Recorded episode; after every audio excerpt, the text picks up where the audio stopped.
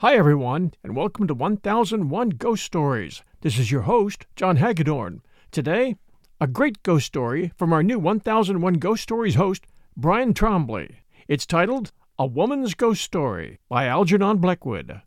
Hope you enjoy it.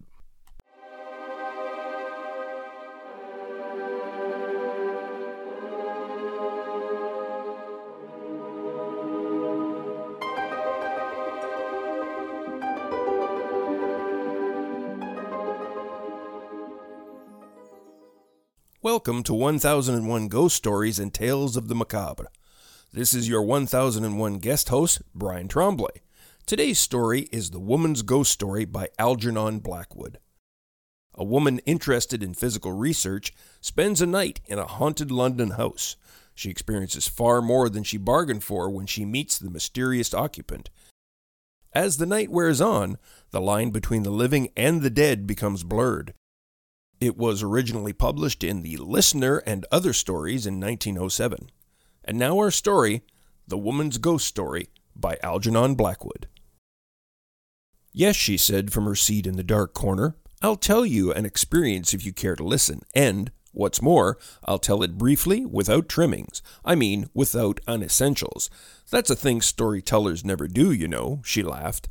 They drag in all the unessentials and leave their listeners to disentangle. But I'll give you just the essentials, and you can make it of what you please. But on one condition that in the end you ask no questions, because I can't explain it and have no wish to. We agreed we were all serious. After listening to a dozen prolix stories from people who merely wished to talk, but had nothing to tell, we wanted essentials. In those days, she began feeling from the quality of her silence that we were with her. In those days, I was interested in psychic things and had arranged to sit up alone in a haunted house in the middle of London. It was a cheap and dingy lodging house in a mean street, unfurnished. I had already made a preliminary examination in daylight that afternoon, and the keys from the caretaker, who lived next door, were in my pocket. The story was a good one, satisfied me at any rate that it was worth investigating, and I don't weary you with the details as to the woman's murder and all the tiresome elaboration as to why the place was alive. Enough that it was. I was a good deal bored, therefore, to see a man whom I took to be a talkative old caretaker waiting for me on the steps when I went in at 11 p.m., for I had sufficiently explained that I wished to be there alone for the night. I wish to show you the room, he mumbled, and of course I couldn't exactly refuse, having tipped him for the temporary loan of a chair and table. Come in, let's be quick, I said. We went in, shuffling after me through the unlighted hall up to the first floor where the murder had taken place, and I prepared to hear the inevitable account before turning him out with half the crown his persistence had earned. After lighting the gas, I sat down in the armchair he provided, a faded brown plush armchair, and turned for the first time to face him and get through the performance as quickly as possible. And it was in that instant I got my first shock. The man was not the caretaker. It was not the old fool Carey I had interviewed earlier in the day and made my plans with. My heart gave a horrid jump. Now, who are you, pray? I said. You're not Carey the man I arranged with this afternoon. Who are you? I felt uncomfortable, as you may imagine. I was a physical researcher and a young woman of new tendencies, and proud of my liberty, but I did not care to find myself in an empty house with a stranger. Something of my confidence left me. Confidence with women, you know, is all humbug after a certain point. Or perhaps you don't know, for most of you are men. But anyhow, my pluck ebbed, and in a quick rush, I felt afraid. Who are you? I repeated quickly and nervously. The fellow was well dressed, youngish, and good looking, but with a face of great sadness. I myself was barely thirty. I am giving you essentials, or I would not mention it. Out of quite ordinary things comes this story, and I think that's why it has value. No, he said, I'm the man who was frightened to death. His voice and his words ran through me like a knife, and I felt ready to drop. In my pocket was the book I had bought to make notes in. I felt the pencil sticking in the socket. I felt, too, the extra warm things I had put on to sit up in, as no bed or sofa was available. A hundred things dashed through my mind foolishly and without sequence or meaning, as the way is when one is really frightened. Unessentials leaped up and puzzled me, and I thought of what the papers might say if it came out, and what my smart brother in law would think, and whether it would be told that I had cigarettes in my pocket and was a free thinker. The man was frightened to death. I repeated aghast. That's me, he said stupidly. I stared at him just as I would have done any one of you men now listening to me, and felt my life ebbing and flowing like a sort of hot fluid. You needn't laugh. That's how I felt. Small things, you know, touch the mind with great earnestness when terror is there, real terror. But I might have been a middle class tea party for all the ideas I had. They were so ordinary. But I thought you were the caretaker I tipped this afternoon to let me sleep here, I gasped. Did did Carey send you to meet me? No, he replied in a voice that touched my boots somehow. I am the man who was frightened to death, and, what is more, I am frightened now. So I am, I managed to utter, speaking instinctively. I'm simply terrified. Yes, he replied in the same odd voice that seemed to sound within me, but you're still in the flesh, and I, I'm not. I felt the need for vigorous self assertion. I stood up in that empty, unfurnished room, digging the nails into my palms and clenching my teeth. I was determined to assert my individuality and my courage as a new woman and a free soul. You mean to say you're not in the flesh? I gasps. What in the world are you talking about? The silence of the night swallowed up my voice. For the first time, I realized that darkness was over the city, that dust lay upon the stairs, and that the floor above was untenanted and the floor below empty. I was alone in an unoccupied and haunted house, unprotected, and a woman. I chilled. I heard the wind round the house, and I knew the stars were hidden. My thoughts rushed to policemen and omnibuses and everything that was useful and comforting. I suddenly realized what a fool I was to come to such a house alone. I was icily afraid. I thought the end of my life had come. I was an utter fool to go in for physical research when I had not the necessary nerve. Good God, I gasped. If you're not Carey the man I arranged with you, who are you? I was really stiff with terror. The man moved slowly towards me across the empty room. I held out my arm to stop him, getting up out of my chair at the same moment, and he came to halt just opposite to me, a smile on his worn, sad face. I told you who I am, he repeatedly, quietly, with a sigh, looking at me with the saddest eyes I ever seen, and I'm frightened still. By this time I was convinced that I was entertaining either a rogue or a madman, and I cursed my stupidity in bringing the man in without having seen his face. My mind was quickly made up, and I knew what to do. Ghosts and psychic phenomena flew to the winds. If I angered the creature, my life might pay the price. I must humor him till I got to the door and then race for the street. I stood bolt upright and faced him. We were about of a height, and I was a strong, athletic woman who played hockey in the winter and climbed Alps in the summer. My hand itched for a stick, but I had none. Now, of course, I remember I said with a sort of stiff smile that was hard to force now, I remember your case was the wonderful way you behaved. The man stared at me stupidly, turning his head to watch me as I backed more and more quickly to the door. But when his face broke into a smile, I could control myself no longer. I reached for the door in a run and shot out onto the landing. Like a fool, I turned the wrong way and stumbled over the stairs leading to the next story. But it was too late to change. The man was after me, I was sure, though none of the footsteps came, and I dashed up the next flight, tearing my skirt and banging my ribs in the darkness, and rushed headlong into the first room I came to. Luckily, the door stood ajar, and still more fortunate, there was a key in the lock. In a second, I had slammed the door, flung my whole weight against it, and turned the key. I was safe, but my heart was beating like a drum. A second later, it seemed to stop altogether, for I saw that there was someone else in the room besides myself. A man's figure stood between me and the windows. where the street lamps gave just enough light to outline his shape against the glass. I'm a plucky woman, you know, for even then I didn't give up hope. But I may tell you that I have never felt so vilely frightened in all my born days. I was locked in with him. We'll return to our story right after these sponsor messages. Hi, everyone. The holiday season is upon us, and I'll be glued to the telly for BritBox on many a night. I've already shared with you the fact that I keep up with Father Brown and Poirot at BritBox. I also check out their new stuff, like the new series Archie, which tells the story of Archie Leach, otherwise known to millions of filmgoers as Cary Grant. This story comes from his daughter Jennifer Grant and ex wife Dyan Cannon. It's a series. The performance of Jason Isaacs, who plays Cary Grant, is top notch. I highly recommend it. You can only find it on my favorite TV, BritBox. Sign up to BritBox today to stream Archie and other fan favorites today from any device. I have a special limited time offer for my US and Canadian listeners. Get 50% off your first month when you sign up for a monthly plan, but only if you go to BritBox.com and use my promo code 1001 Stories at checkout. Don't wait. Get 50% off your first month. Just use promo code 1001 Stories at BritBox.com. Try it.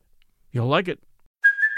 Hey, it's Kaley Cuoco for Priceline. Ready to go to your happy place for a happy price? Well, why didn't you say so? Just download the Priceline app right now and save up to 60% on hotels. So, whether it's Cousin Kevin's Kazoo concert in Kansas City, go Kevin, or Becky's Bachelorette Bash in Bermuda, you never have to miss a trip ever again. So, download the Priceline app today. Your savings are waiting.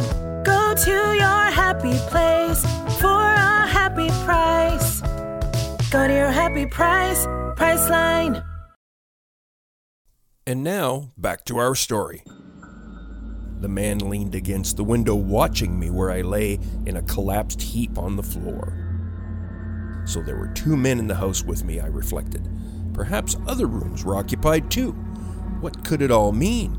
But as I stared, something changed in the room, or in me, hard to say which, and I realized my mistake, so that my fear, which had so far been physical, at once altered its character and became psychical. I became afraid in my soul instead of in my heart, and I knew immediately who this man was. Now, let me tell you, he began in that odd, faraway voice of his that went down my spine like a knife. I'm in a different space, for one thing, and you'd find me in any room you went into, for, according to your way of measuring, I'm all over the house. Space is a bodily condition, but I am out of the body and am not affected by space. It's my condition that keeps me here. I want something to change my condition for me, and then I could get away. What I want is sympathy, or really, more than sympathy, I want affection. I want love. While he was speaking, I gathered myself slowly upon my feet. I wanted to scream and cry and laugh all at once, but I only succeeded in sighing, my emotion was exhausted and a numbness was coming over me. I felt for the matches in my pocket and made a movement towards the gas jet. I should be much happier if you didn't light the gas, he said at once, for the vibrations of your light hurt me a good deal. You need not be afraid that I shall injure you. I can't catch your body to begin with, for there's a great gulf fixed, you know, and really, this half light suits me best. Now, let me continue what I was trying to say before. You know, so many people have come to this house to see me, and most of them have seen me, and one and all have been terrified. If only, oh, if only someone would be not terrified, but kind and loving to me, then, you see, I might be able to change my condition and get away. His voice was so sad that I felt tears start somewhere in the back of my eyes, but fear kept all else in check and I stood shaking and cold as I listened to him. Who are you then? Of course, Carey didn't send you. I now know, I managed to utter. My thoughts scattered dreadfully, and I could think of nothing to say. I was afraid of a stroke. I know nothing about Carey or who he is, continued the man quietly, and the name my body had I have forgotten, thank God. But I am the man who was frightened to death in this house ten years ago, and I have been frightened ever since, and I am frightened still, for the succession of cruel and curious people who come to this house to see the ghost and thus keep alive its atmosphere of terror only helps to render my condition worse. If only someone would be kind enough to me, laugh, speak gently and rationally with me, cry if they like pity, comfort, soothe me, anything, but come here in curiosity and tremble as you are now doing in that corner. Now, madam, won't you take pity on me? His voice rose to a dreadful cry.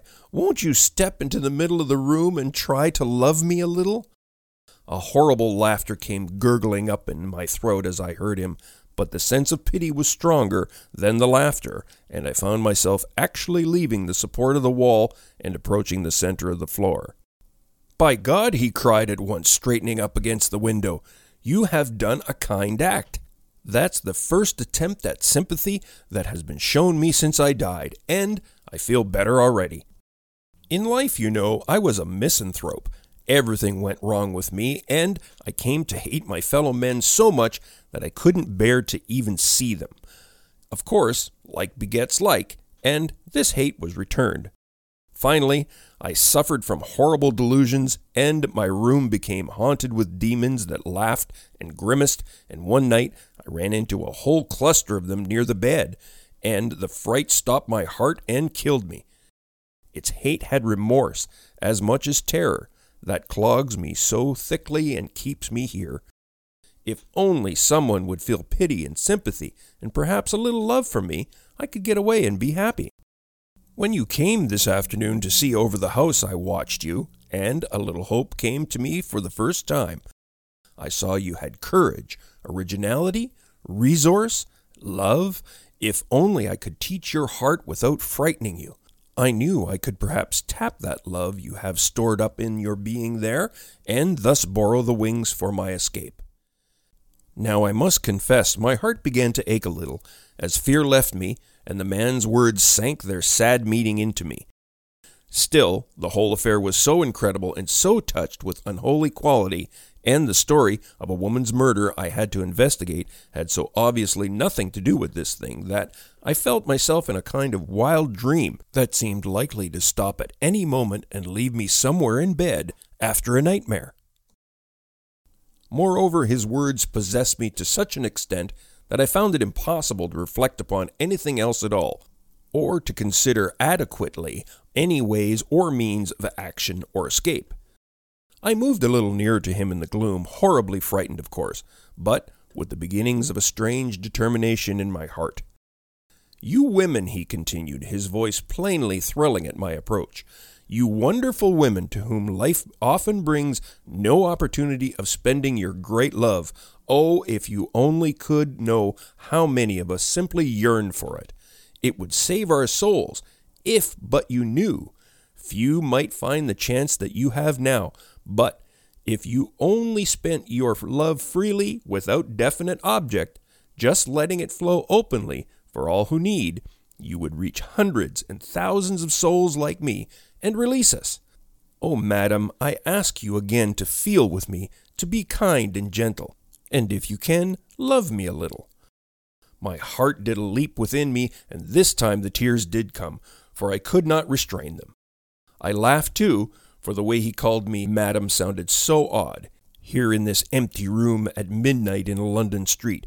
But my laughter stopped dead and merged in a flood of weeping when I saw how my change of feeling affected him. He had left his place by the window and was kneeling on the floor at my feet, his hands stretched out towards me, and the first signs of a kind of glory about his head. Put your arms around me and kiss me for the love of God, he cried. Kiss me, oh, kiss me, and I shall be freed. You have done so much already. Now do this.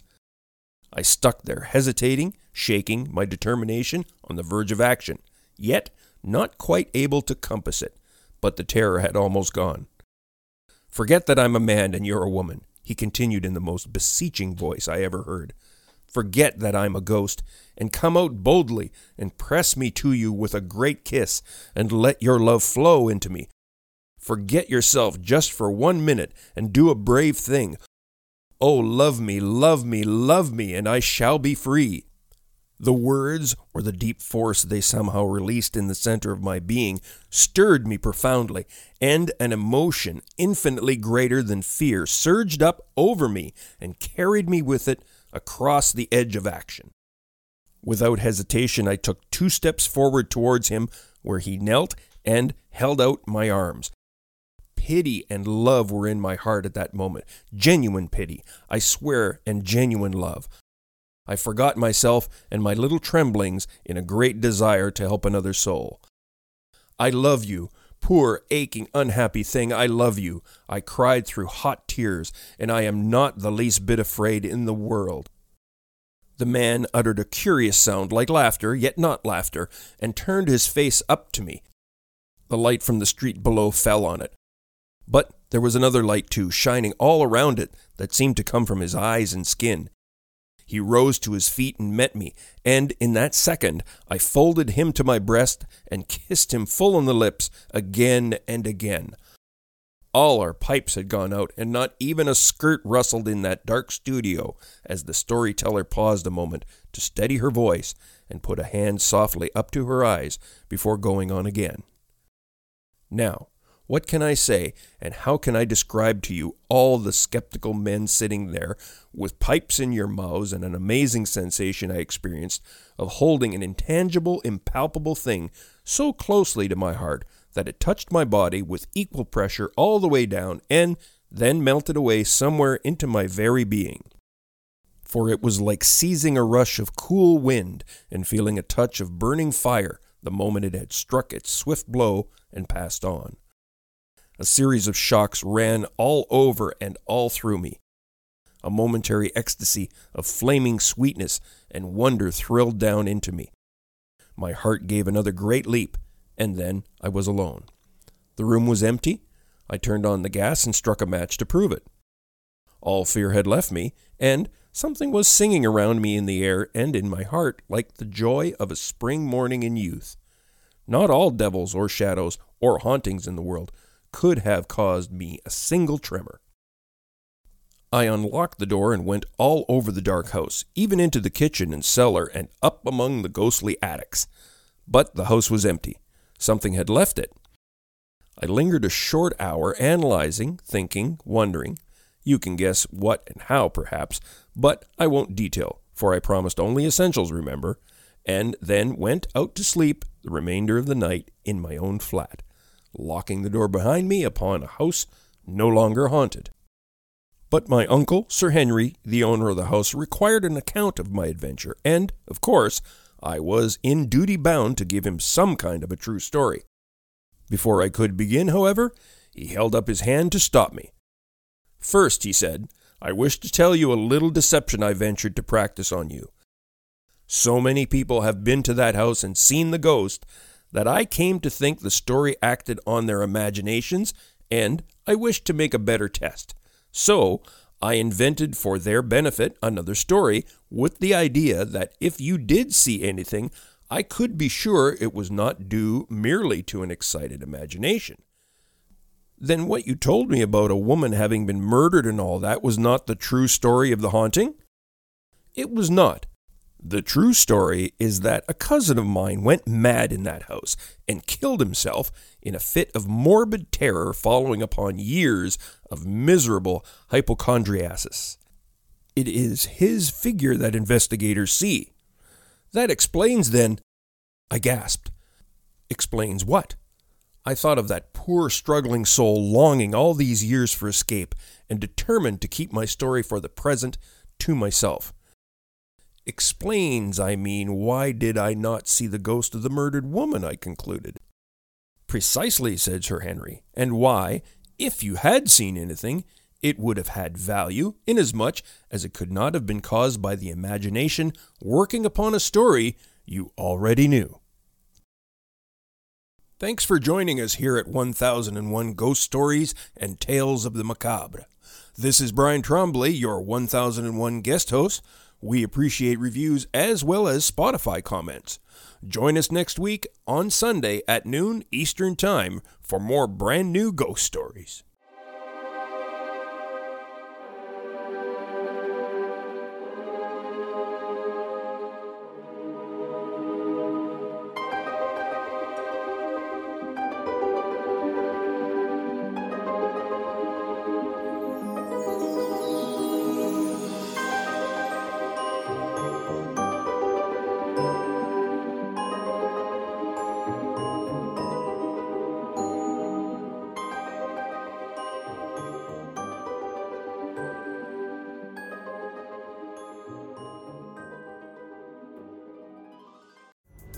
Pulling up to Mickey D's just for drinks? Oh, yeah, that's me. Nothing extra, just perfection and a straw. Coming in hot for the coldest cups on the block. Because there are drinks, then there are drinks from McDonald's.